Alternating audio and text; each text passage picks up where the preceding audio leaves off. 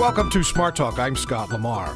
A recent report found that cervical cancer is much more prevalent than previously thought, even though it is preventable. A lack of proper screening means that too often cancer isn't detected until it is in an advanced stage. The research also found that there is a significant disparity in the rates of death between white women and African American women with cervical cancer. Joining us today to talk about cervical cancer and maybe some uh, other types of cancer as well is Doctor Rebecca Phaeton, a gynecologic oncologist at Penn State Cancer Institute, and she joins us uh, this afternoon, or excuse me, this morning on Smart Talk. And uh, you know, I knew I was going to mess up your first your your name, uh, Doctor Phaeton, right? For the record, it's Phaeton. Phaeton. Okay, Phaeton. I, I was trying to remember when we met ahead of time that there is that French tongue at the end. Phaeton. There. Is that okay? Rolls off your tongue. Sounds perfect. Uh, there we go. Okay. If you have a question or a comment about cervical cancer, maybe some other cancers that uh, primarily affect women, give us a call, one eight hundred seven two nine seven five three two. Send an email to smarttalk at W I T F dot org. All right, let's talk a little bit about this report. As I mentioned in the introduction, uh, the, the report said that it is much more prevalent, cervical cancer is much more prevalent than we previously thought. You know, as I'm doing research for this program, uh, you know, one of the, the websites that I found, and this was a reputable website, was saying that uh, we have many, how did put how did they put it? There are m- much fewer, many fewer uh, cervical cancers today than we used to have. But then you hear this report and say it's much more prevalent. What what did you think when you heard that report? So the rate of cervical cancer, it is true, it's significantly less than what we used to have in this country prior to Pap smear screening. Cytology screening set the standard for detecting cervical cancer early, because that's when we began to understand the precancerous changes and had interventions such as surgery, removal of the abnormal area to remove the cancerous cells and prevent cervical cancer. However, in reading the report, I think it accentuated what we did know. We did know that there was a disparity in who has cervical cancer. We knew that African American women and women who had lower socioeconomic status, lack of access to care, smokers, were those who had increased rates of cervical cancer. What this report highlights is that those rates are even more disparate than what we believed. The overall number of cervical cancer cases is not higher, but what we thought we had impacted, though I guess I could say, is our impact is less than what we had previously thought by Pap smears screening alone, and then looking at of the women who were able to be defined as having cervical cancer, it's actually higher. What does that mean? This study looked at women who actually had a hysterectomy. If you have no cervix, you cannot be counted as someone who could potentially have cervical cancer. So looking at the rates of cervical cancer that were defined before, taking out those women who had hysterectomy really gives you the true incidence or the true um, number of patients who have cancer. And that was found to be similar, but what was different and striking was that the impact or the disparity between white and African American women was much greater than what we had previously imagined, showing us that we've actually done less than what we've originally intended with our screening measures. See, I'm always curious when you get a chance to talk with the medical profession, your ob- professional, your observations. Now, you're at Penn State Hershey Medical Center. Mm-hmm. Uh, did you have you noticed any difference, or was this a report? Was this report a total surprise to you? This report was not a total surprise for me for two reasons. I have been at Penn State Hershey Medical Center for two and a half years, and prior to that, I trained um, and was a G Y N oncologist in the Bronx. So there you see a high incidence of cervical cancer because of the population of African American, a Latino population, and uh, prior to that, trained in Philadelphia. So I have had a regional, geographic, and ethnic difference in training. The thing about Penn State Hershey that a lot of women in this area need to know is that the incidence of cervical cancer in the Appalachian population is as high, almost not as high as African American patients, but higher than Caucasians in other areas of the country. So we do see a lot of cervical cancer still at Hershey, even though it's not the classic population where we expect the incidence to be increased. So this report underscored what I did already know about African American patients, but being in Hershey has been the surprise that there still is a lot of cervical cancer in this population. Why is that? Is because we serve the catchment area of the Appalachian patients, and there's still a lot of work to be done to decrease risk factors such as smoking, increased screening, continue screening beyond childbearing, because a lot of women stop going to their doctors after they had their children, and then neglect getting their pap smears and things that we can detect, you know, or studies that we can use to detect early disease. Mm-hmm. And we're going to talk about uh, some of the basic symptoms, mm-hmm. um, incidents, th- that kind of thing. But um, when there are women, um, African Americans or in Appalachia, as, as you just described, who are not getting screened, why is that? It's, uh, you know, there are a multitude of reasons. If you think about women in general, they are the ones who oftentimes are taking care of children, families, others, and they're the caregivers and nurturers, and it's very hard to concentrate that care for yourself. For women to come and take time out of their schedules, and they'll take care of their children and their work and other, versus coming to their own doctor unless there's a bigger problem. So sometimes I think it's an issue of not only just access to care.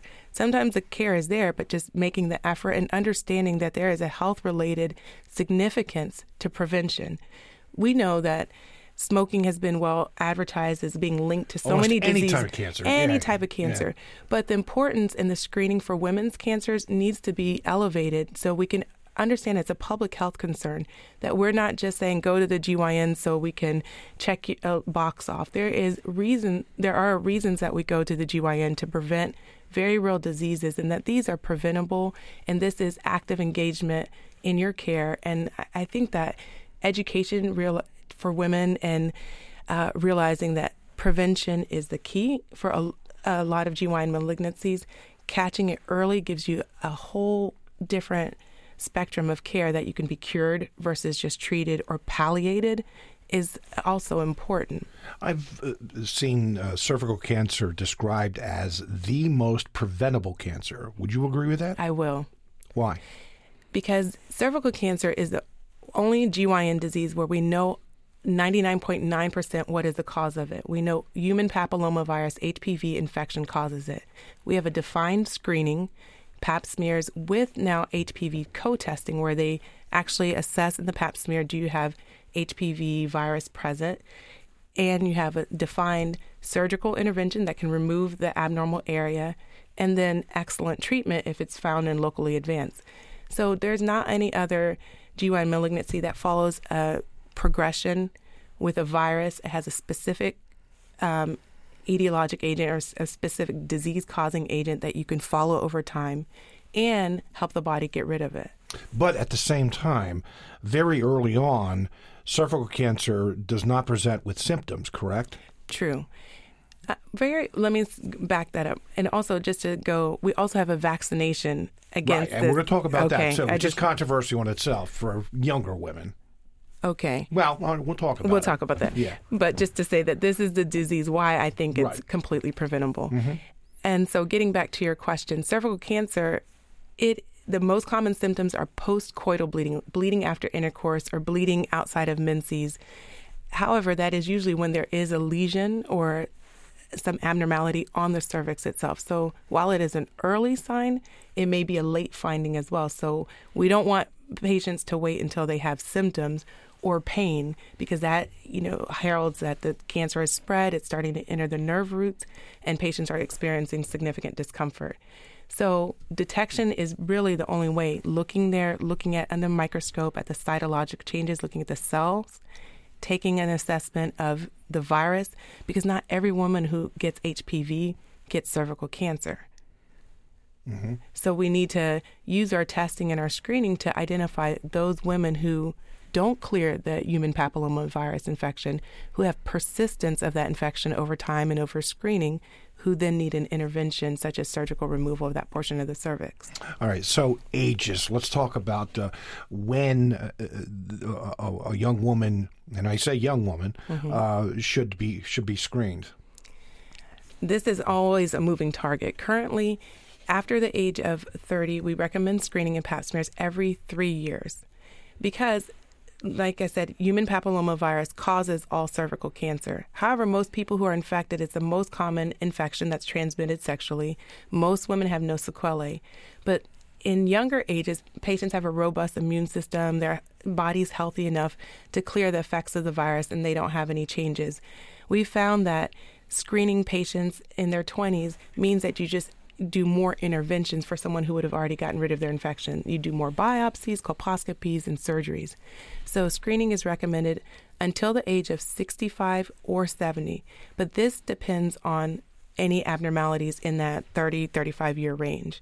If someone had abnormal cells on their pap smear, their screening may need to extend longer, or if they had a colposcopy, biopsies, they may need to extend past that age of sixty-five, just depending on their um, results. But if a woman's had normal pap smears throughout that time, there are current recommendations that suggest that screening is safe to stop. All right. Now, you mentioned the age of thirty and then being screened or having a pap smear every uh, three years. Tell me, now you just also mentioned that uh, if you're sexually active, shouldn't younger women be screened if they are sexually active? No, because sexual activity in and of itself does not mean that H P V will become persistent. Right, right. I try to describe it to my patients such as, like, there's a cold going around the, you know, community. As well I know. Yes. I might hear that tickle in my throat. You may have, you may feel it coming on. You have the symptoms this year, and then five months from now, I may take your blood and be able to say that, you know what, you had that particular type of cold virus, but you're not actively affected by it. Your body has suppressed the expression of that cold. You're not sneezing, you're not coughing, you're unaffected. But if I look at the level of your blood or serum, I will be able to tell that that virus is still present. So what does that mean for screening young women? We can go do a pap smear and that H P V co-testing and say, oh, okay, you have H P V, but that does not mean that their body is going to have a clinical significance or clinical sequelae, that those cells are going to look abnormal. Most often than not, the, the um, body heals, per se, the virus, or suppresses the virus, virus in such a way that there are no pap smear abnormalities, patients do not need colposcopy, and there's no need for further intervention. This is not to say that I have not seen young patients with cervical cancer, but those, again, are the rare of the rare cases. All right, I'm a little bit confused because, um, again, as I'm researching this, one of the, the, the things I, I saw as ways to prevent cervical cancer mm-hmm. is for the male to wear a condom. Explain that. Males are the most, I'm not going to say perpetrators, but they are the spreaders of cervical cancer. Because the virus, um, H P V, wants to affect what we call mucosal surfaces, like in the lining of your mouth, that soft mucosal tissue is what the va- vagina is lined with. And if the virus cannot come in contact with that mucosal surface, you can decrease the rate of transmission. It is unclear. There's not a symptom. When someone has an, uh, another infection, you know, they may have burning pain, oh, you know, or other symptomatology. With human papillomavirus, you can't see it. Men don't know that they're affected and that it can spread it. But definitely by creating a barrier or a, a process by which um, bodily fluids cannot come in contact with a reservoir or the mucosal surfaces of the female genital tract, then it will decrease it. That's not a primary prevention, but when patients ask, what can it's I one. do? It's yeah, one. absolutely. Yeah. So men would show no effect of the H P V virus? Not really, because, again, those mucosal surfaces, mm-hmm. the amount of mu- that is so much smaller at the tip of the male genitalia versus the women's um, natural anatomy. There are cases where human papillomavirus does also cause genital warts, and men can have those. And or there are penile cancers that are still H P V-related, which are the counterpart to cervical cancer. And men do have that. Those are very extremely rare, but they do exist. As far as transmission or infection, I know that I have a cold and I have to wash my hands and do certain measures. There's no signs for men or women that you have that H P V infection. When it established cancer is established, then we talk about that postcoital bleeding or bleeding after intercourse, spotting at abnormal times during the menstrual cycle. You're listening to Smart Talk on W I T F, your home for N P R News and all things regional. I'm Scott Lamar.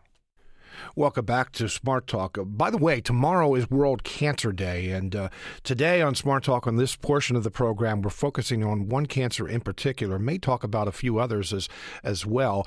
A recent report found that uh, the instances of uh, cervical cancer much more prevalent than previously thought, even though it is preventable. Our guest during this portion of the program is Doctor Rebecca Phaeton, who is a gynecologic oncologist at Penn State Cancer Institute, and uh, she's here to answer your questions. If you have a question or comment, give us a call, one eight hundred seven two nine seven five three two. Send an email to smarttalk at W I T F dot org. You can leave a question or comment on W I T F's Facebook page.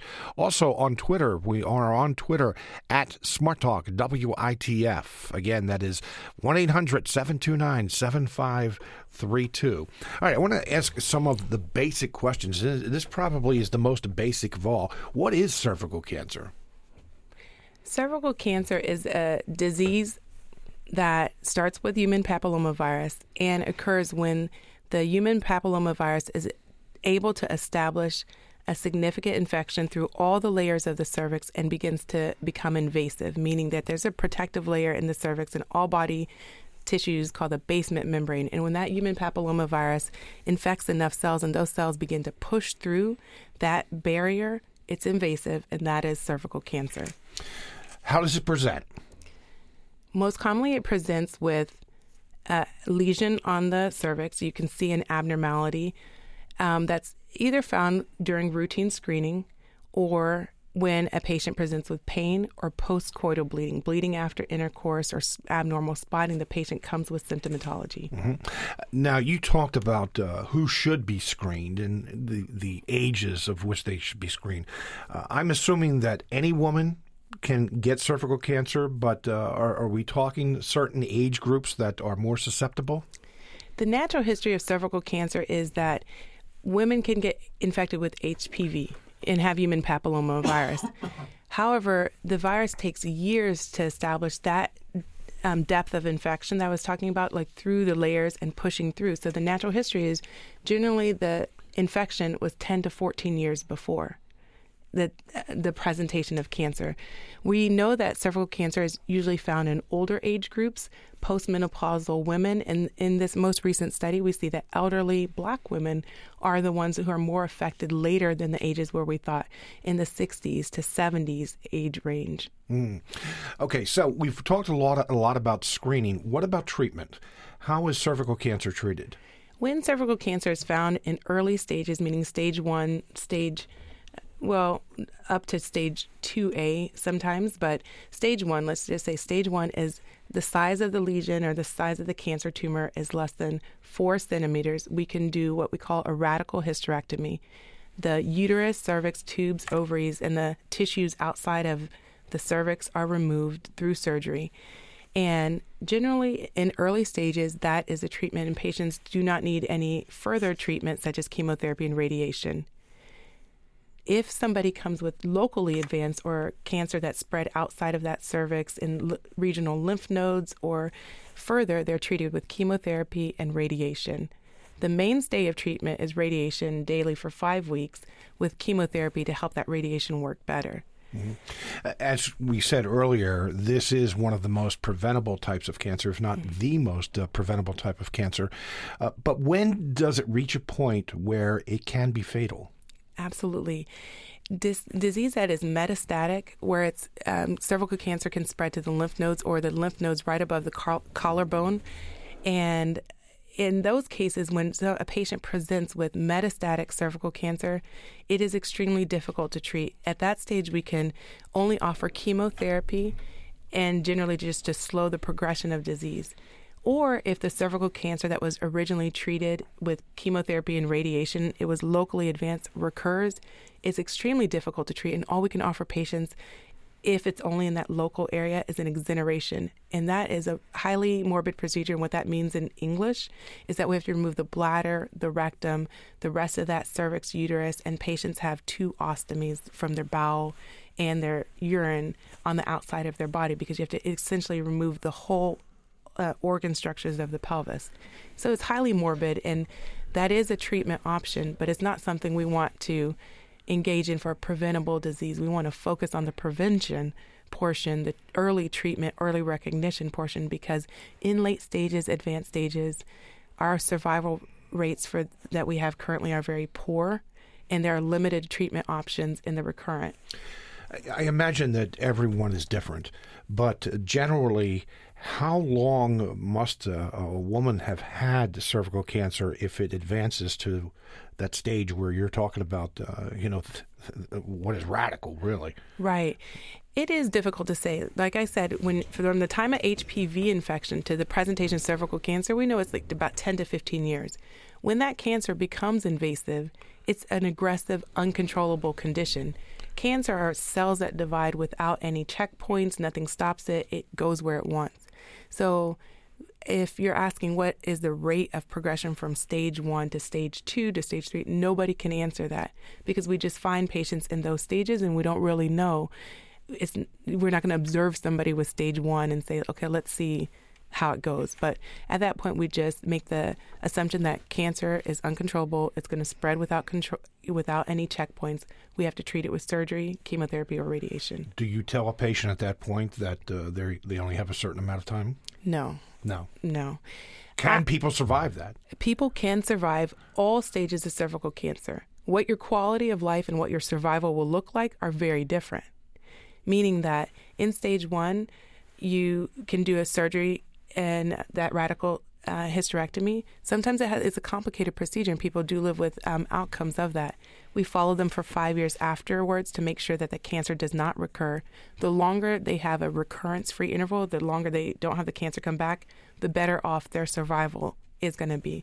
But there's no one who could really look and say, stage one, you're going to live this long. Stage four, you're going to live this long. We can estimate based on how the progression of that person's disease is going or how their treatment course or how well they respond to treatment is. But I feel that it's unfair. And I, you know, I think it takes a bigger role in medicine than I'm willing to put to tell someone they have a certain time. We have a question from a listener who asked, why does testing stop at seventy? Uh, especially nowadays when there are many women who will live another twenty to thirty years. So when we ask for testing, the current recommendations look at how often is cancer prevented in this age group and how many how many tests do you have to do to find one case of cancer. So in age after age seventy, maybe you have to do a million pap smears, a, a million women have to be tested to find two cases of cervical cancer because in this age group is rare.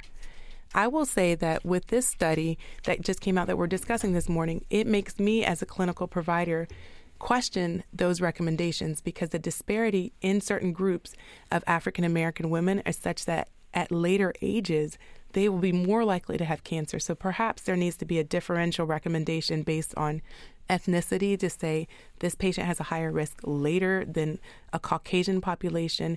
But to answer the listener's question directly is that the reason why we stop it at seventy currently is because the number of tests required to find one case makes it less effective. This doesn't mean it, it makes it negligible, really. You spend so much screening for hundreds of women to find something that's a rare event. Let's take a phone call from Joe in Camp Hill. Joe, you're on the air. Oh, hi. Hi. Hi, Scott. Good morning. Hi. Um, I was listening to this program with a great deal of interest because I have wondered, uh, as I learn more about H P V, is there a, uh, an, an interrelationship between throat cancer and oral sex? It is. Thank you for that question. That's a great question. It can be related, definitely, because H P V virus spreads to mucous membranes. And you might have heard earlier where I described the mouth and the throat have so much of that mucous lining. Yeah. A lot of oral, not all, but a lot of oral cancers can be H P V related, same as head and neck cancers and esophageal cancers. Some of them are uh, adenocarcinoma, which are a cancer of the glands, but definitely your question is relevant. We can't say it is the cause, but if it's H P V identified where they like look at the tissues and say this came from H P V, it is very well uh, possible that it is related to oral sex and the transmission of the fluid to the throat. Thank you very much for your call.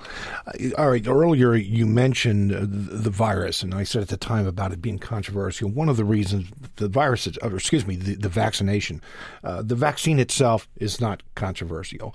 What was controversial was some recommendations for teenage girls to, uh, you know, be, mm-hmm. become uh, vaccinated. So first of all, talk about the vaccination, how it works, if it is one hundred percent, uh, uh, you know, prevent, preventative, and then we will talk about younger women. Okay. So the vaccination is based on the knowledge that all cervical cancer cases are caused by human papillomavirus. The vaccination is not one hundred percent. The reason why I say this is because we know that there are fourteen types of um, H P V, which are the high-risk strains of human papillomavirus that are found in cervical cancer. These are the ones when patients have cancer, if they do the genotyping or looking at the exact type of human papillomavirus, you'll see it's most commonly type sixteen, eighteen, thirty-one, and then there's a bunch of numbers afterwards, thirty-three, thirty-five. Currently, the vaccination, the most popular, is a quadrivalent vaccine. So it gives vaccination against H P V type sixteen, eighteen, and the two types of H P V that cause genital warts, which are six and eleven. So because I just mentioned that there are fourteen types of human papillomavirus that cause cervical cancer, unless you protect against all those, then it would only be one hundred percent. Mm-hmm. But the most common, at over seventy to eighty percent of cervical cancers caused by H P V sixteen or eighteen, so vaccinating against those two primary types will, in effect, decrease the rate of cervical cancer substantially. The reason why we want younger women to get it is prior to exposure to H P V, when it's unknown if you're exposed or not, your body can build a, an immunity and have the vaccination against prior against H P V prior to sexual intercourse. Mm-hmm. So, I mean, the age group, when you say younger women, we're talking thirteen, fourteen? It's uh, nine to twenty-six years okay. of age. So it's not, it's recommended. You can have it up until age twenty-six. So I know in this country, we've had low attrition rates to vaccination for the reason that people feel uncomfortable for different reasons for saying, I'm protecting my child against a sexually transmitted infection. My child is not going to have that. The truth is, is that human papillomavirus is almost ubiquitous. People can acquire it through the birth canal. I mean, it's not that it's only acquired through sexual intercourse. It's not like the sexually transmitted infections that you see of like syphilis or trichomonas or gonorrhea, chlamydia. Human papillomavirus is everywhere. G- hand, uh, genital warts, um, patients have warts on their fingers. That's human papillomavirus driven. So to protect against cancer is really the emphasis, and that these two strains are the most common. And that's why we offer it from ages nine through twenty-six for women, for girls, and now young boys. You know, I know I'm, I'm jumping around mm-hmm, on you here fine. with a lot of questions, but uh, um, a lot of times I get my questions from what you're saying, so it pops into my mind. Yeah. Um, some of the things that you're describing could be confused or also present with other types of uh, sexually transmitted diseases. That's one thing. Um, but there are many women who may have vaginal discharges, may spot, may mm-hmm. have heavy periods, those kind of things. Um, I, I don't know. I guess I, the question, how do they know other than getting screened? I think it's so important that, you know, with the information overload that we have available on the internet, I mean, you can Google symptoms and come up with these diagnoses, but there is a medical provider out there who has trained for an, a long time to be able to put these into a story, establish a clinical diagnosis, and have a patient undergo certain testing. You know, some of it doesn't always have to be H P V. It could be a urinary tract infection. It could be a sexually transmitted infection. It's not just the pap smear screening. It's the clinical exam. It's the symptom history. It's the timing, the onset, all other questions you gather from a medical history. So my recommendation is, yes, there's a bevy of sy- symptoms a woman can have. Presenting that to your care provider, nurse practitioner, M D, your doctor, or whomever needs to be within the context of what's been happening, how long is this going on, any new finding symptoms. Sometimes women can change their soap or laundry and be affected, you know, laundry detergent and be affected. So there's not really one thing we can point out, but mm. definitely when we find H P V, we know where where it's leading or wh- how to follow it. But mm. there's not any, I can't counsel a, a person to say, when you see this exact thing happening, you know it's this. This not that kind of cancer. Mm-hmm. Uh, Doctor Phaeton, and I'm hoping I'm, I know I'm butchering your name. But I, I love that you're trying. It's great. I'm trying to roll that ton, uh, f- uh, you know, that Phaeton off, off the yeah, end you're of getting it. it. It's getting better every time. Uh, if you had some advice to leave with our audience today, what would it be? My advice is your health is the most valuable commodity you have. We live in an area where there are providers on every level. You're not responsible to know everything, but presenting to a care provider can help you protect that commodity and be the healthiest version of yourself you can be.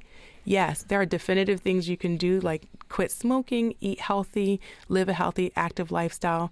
But in the case of a lot of G Y N-related issues, you need to come to your care provider to take a closer look and let them apply their expertise to your health to then continue on the course of health health and safety, and ask your questions. Come with questions prepared of your provider based on what you want to know. You know, I really don't want to get into, you know, the future of the Affordable Care Act and that kind of thing, but are pap smears, uh, are they covered, or is that part of what's covered under Obamacare?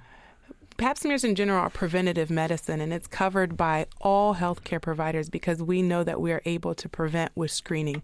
It is much more effective to screen and treat early than to have the end result of cancer and pay for that. So most insurance providers, and yes, Obamacare, Affordable Care Act, will Um, invest in screening to protect okay. that. I said that we were going to let you go, but uh, we got a phone call here, and just because it is such an important topic, I want to make sure that we touch on okay. everything. Jessica is in Lancaster. Jessica, you're on the air. Hi. Hi. Go ahead. What's your question? No, I was just calling in to say that I did have a radical hysterectomy. Uh, when I was pregnant with my last daughter, they actually found that I had cervical cancer, mm-hmm. and um, we weren't really planning on having a baby, so it was really a blessing. But I was a general manager of a restaurant, super busy, working eighty hours a week, missed my P A P appointment, fell off the books, didn't reschedule, and so I was just calling to remind people that it's so, so important. You know, you kind of think, oh, you know, I'll I'll get it the next time around. And if I hadn't become pregnant, who knows when I would have remembered to get my P A P. Mm-hmm. And it could have been, you know, in my lymph nodes by then. Right. So how are you doing now? I'm doing good. I'm five years out, cancer-free, yeah, yeah. doing really great. That's awesome. Jessica, I'm glad you called. Thank you very much for, for your call. But, you know, hearing testimonials like that, Uh, it just goes to prove what you, you've been talking about, how important it is yes. to, to get screened and think about it. I mean, right. she was very fortunate that that pregnancy was what uh, what brought it out. Yes, and women will take care of their babies and go to their prenatal appointments. And once, I can't tell you how many women I've seen that their last pap smear was at their prenatal care. Their daughter is fourteen, fifteen years old. I haven't had any care since then because, like she mentioned, she's busy, she's working, she's taking care of her family. And thank God for that blessing she had to bring her back into screening. So that's what I would say to every woman out there, and even myself and any other woman, don't forget about yourself. You are the most important commodity, and taking care of yourself means you take care of others even better. We have a fan of yours here, uh, Doctor Phaeton. Uh, Vince in Lebanon said that you work with his wife, and it's great to hear you on Smart Talk. Oh, so. Thank you. I know you, Vince. I'm so glad you're a listener. Thank you very much for being with us today. Okay, thank you for having me. You're listening to Smart Talk on W I T F, your home for N P R News and all things regional. I'm Scott Lamar. Scott Hoke had, uh, Susan Hoke, I should say, had sought a protection from abuse order from a York County judge, and her husband, Scott, was arrested for violating that uh, that P F A. Despite a state law that dictates guns are to be seized from the arrestee in such a case, Scott Hoke was allowed to keep his guns. He had more than a dozen. In September of last year, Scott Hoke arrived at the home of his estranged wife, Susan, shot her to death, and then turned the gun on himself. York Daily Record reporter Ed Mahon has written extensively about this case and the discrepancies in protective law that allow abusers to retain possession of their firearms. Ed Mahon is with us right now. Ed, how are you? Good, thank you. Thanks for having me. And, uh, you know, I always like to present uh, the, the personal side of our guest. Uh, uh, you are uh, talking to us by a phone because uh, you have a wife that is very close to delivering a baby, correct? That's true, that's true. It's uh, any any day now. So, any day uh, now. Yeah. So I appreciate uh, you taking time out from what will be even your busier schedule here in the next few days to be with us today. But, Ed, uh, something not so pleasant to talk talk about. Uh, tell me the story. Uh, you know, the story that uh, you, that ran in the York Daily Record earlier this week. Uh, you, it's not just about Susan Hoke or, or Scott Hoke, uh, but it's about a big issue. But let's talk about Susan's story in particular. What happened in September last year? So in uh, September twelfth last year, uh, Scott Hoke showed up at the home of, of Susan. Uh, he came in late at night. It was a a little before eleven o'clock. Um, it was the only people there were Susan and Susan's seventeen-year-old daughter, Tiffany. Uh, police say Scott shot Susan and then shot himself. Tiffany was upstairs at the time. We talked to her. She talked about how um, basically he also threatened to, to kill her at certain points. Um, and she described a very harrowing ordeal where she um, eventually, you know, escaped. But uh, it was very frightening experience um, and traumatic experience.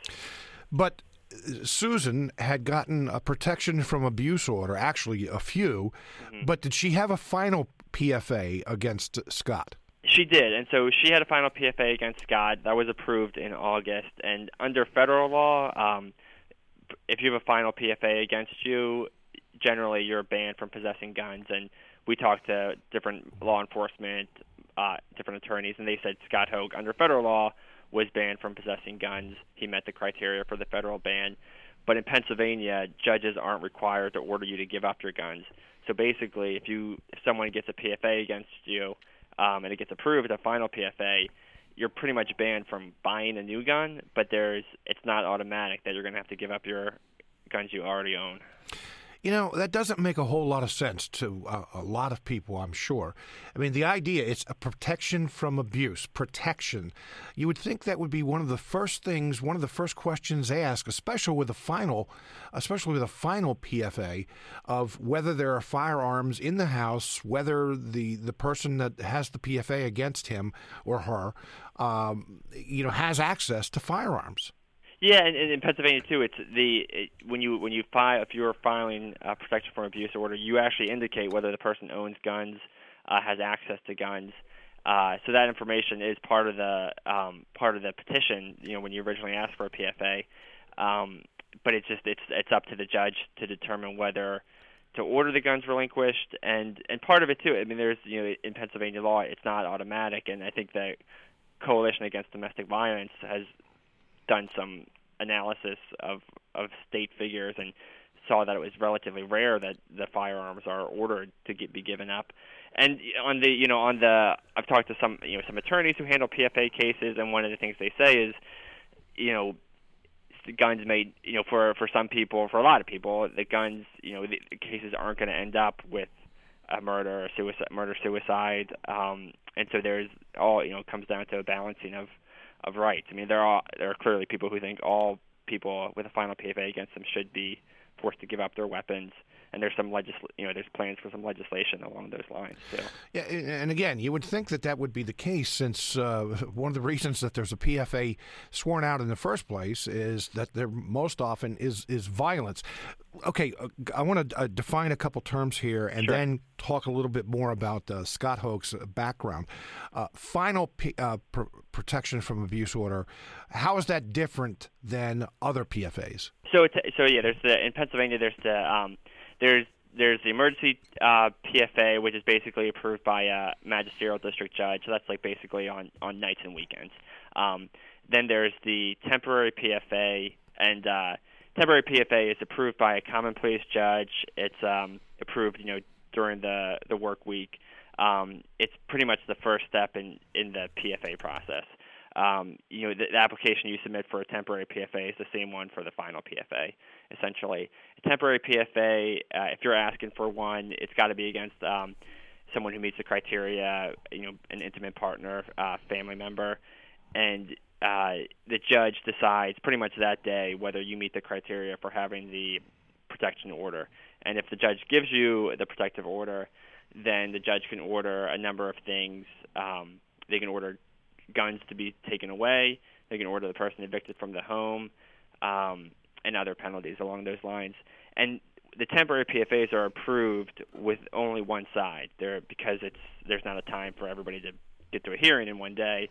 It's based on the plaintiff, the alleged victim. Mm-hmm. And then, all right. And then, sorry. Good. No.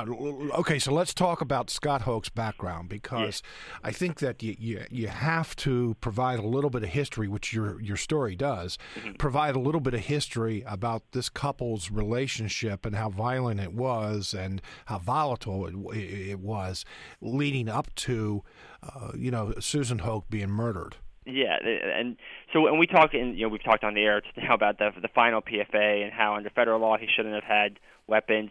There are also a number of other reasons, you know, existing law that says Scott Hoke shouldn't have had weapons. Um, but he, so in in everything sort of came to a head in their marriage. They've been married for for you know years, um, but things came to a head in July during a trip to a Northumberland County campground. Uh, Susan told police that Scott Hoke pulled her by the hair, left a scratch mark on her back, uh, tried to slam her head into a picnic table. Um, Scott was arrested for that. Uh, he was charged with um, simple assault. Uh, that was eventually reduced to a, a lower charge. But um, so that sort of that incident in Northumberland County led to criminal charges in Northumberland County, and it led to Susan um, filing for a P F A in York County. And from what I understand in your story, that that was one of the issues, that where something fell through the cracks is communication between Northumberland County and York County, right? Uh, so the issue is, um, and so Scott Hoke ended up pleading guilty to a misdemeanor uh, in the Northumberland County case. Under federal law and state law, if you have a misdemeanor crime of domestic violence, you're not supposed to have weapons. Um, there are, you know, there's a similar relinquishment gap, um, is, is what some of the experts have called, in terms of the experts pretty much say requiring people to actually give up weapons after they meet these criteria is, is a big gap. But um, the big thing is, in his case, he was placed on probation, um, and it's a standard condition of probation that you're not supposed to possess weapons, both in Northumberland and York counties. Um, Northumberland County officials provided limited information, but it's, you know, his family members say guns were never taken from him or he was never forced to give them up. And there was this, the Northumberland County, one official told me that there was basically a thirty-day delay for a case to be transferred to York County because He, because of the way he played it in at a lower level. So there was essentially a thirty-day delay before it would have been given to the York County Probation Office to handle. So, which, you know, then York County Probation Office wasn't involved in this at all, so they didn't do any home visits. Um, and Northumberland County, it's not clear, based on, they're not providing much information, but it's not clear what what they did in terms of to ensure he didn't have guns. Is it common that there's a that thirty-day delay uh, if it, you know the crime was committed in one county and uh, the person who was arrested uh, lives in another county? I, I guess I'm, I can't really speak to I guess how c- common it is for for all cases. I just what I know about this in in this type of case, when if you plead to like a misdemeanor at a magisterial district judge level, which is a you know a lower level, um, it's like not as doesn't you he pled he pled pled guilty to to the the magisterial district judge, and then it takes pretty much thirty days for the for the case to get into the system at the county level, and which then means that it's like a thirty-day delay to for then that county to transfer it. All right, so uh, I, I just want to be clear here, Ed. Did anyone in Northumberland County, did anyone in York County, did a judge ask Scott Hoke if he had uh, access to firearms? Um. So in, I guess there's in Northumberland County. You know, I, I reviewed the, the dockets there. There's no, there's never a court order to give him, ordering him to give up weapons in Northumberland County case, and there was never uh, an order in York County ordering him to give up, give up weapons. I mean, York County, you know, he, he did the the a form was filled out that indicated that he had weapons. Um, so during the transcripts in York County, nobody nobody asked about firearms. Um, But it would have been part of the uh, P F A application. But it was documented on the P F A. Yeah, it was documented on, on the P F A application. Now, it, also in your story, you point out that uh, Susan Hoke, the victim, uh, that I don't know, maybe you, again, can clarify, was she asked whether uh, he had uh, he had weapons and whether she wanted those weapons taken away? So, yeah, so in the when she initially filed for a P F A, um, on that would have been in July, she, she, you know, she submits that application for a P F A, which covers both temporary and P F A, and the final P F A, she was asked if he had weapons, a weapon or weapons. Um, she said, yeah, she checked the box, box yet, yes. And then uh, she also did not request that they be taken away. Um, so th- that's an issue that the Pennsylvania Coalition Against Domestic Violence and, and advocates say is is part of a problem. It's that they think that victims in these cases are put in a, a dangerous and uncomfortable position because they have to worry about whether asking to, for the judge to get, make him, him or her give up weapons is going to make the abuser angrier, get him vindictive, and, and escalate the situation. So the advocates would like to see it just be automatic, so the person, you know, the victim isn't the one who has to have this responsibility. Yeah, I mean, you don't have, judges aren't asked, and there's a box there that uh, is checked off, but the victim has to ask that uh, that the weapons are taken away. Now, you know, a lot of us could question why she wouldn't have done that, but uh, yeah, I think you can understand that uh, there could be the concern of making the uh, person the P F A is against uh, angrier, and maybe he he, he uses those weapons.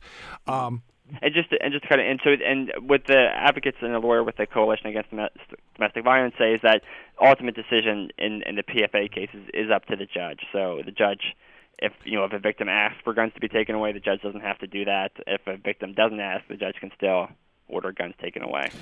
In your story, you quote uh, the the lawyer who uh, represented Scott Hoke, and he tried to defend, you know, why. Uh, the, and you can talk about this if you would. Yeah. Uh, he tried to defend why this not sh- should not be automatic, that uh, weapons would be taken away. Yeah. Yes, I talked to Uh, uh, Samuel Gates, one of the attorneys, and I, I talked to some other attorneys too. I uh, didn't end up making it into the story, but the, the sort of the, the counter argument is that a couple of different aspects of it. But but one is just Sam Gates's view was just that you know people um, people might be fine with agreeing to a P F A and be, might be fine with agreeing to never contact the person again, but they want guns for other reasons, whether it's hunting or their own protection. Um, And so, you know, his view was that you could be, if you have this blanket, if you make it a requirement for all cases, you could be hurting, you know, infringing on the rights of, of many people who who would never be an issue in. And I talked to some other attorneys too, and, and part of the issue is, you know, some defendants, some at- attorneys who you know, specialize in defending P F A cases, you know, they say that you know, the, the firearms issue can can sometimes be used as leverage um, in cases. And, and another thing, too, is, you know, P F A cases, it's not the same standard as a criminal case. You know, there's a, it's a civil civil matter, and, and so it's a it's a lower standard to, to prove a P F A than you would have in a criminal case.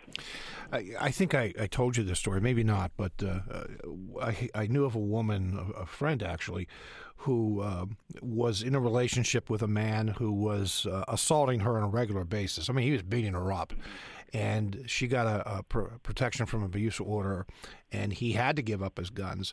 Um, his parents contacted her and said, won't you relent on uh, the, the gun issue because he can't go hunting now. Uh, he can't use his guns to go hunting, and the parents got involved and wanted her to, to give that up. I mean, I, I just, you know, I, when I heard that story, I was like, that's incredible. You know, yeah. the, your your son beat this woman Mercil- mercifully, oh, I, I can't talk today because I'm yeah. on uh, medication. But anyway, yeah. Yeah. uh, but unmercifully, there we yeah. go. Yeah. Uh, but uh, one of the parents, one of their main concerns was that he had his guns.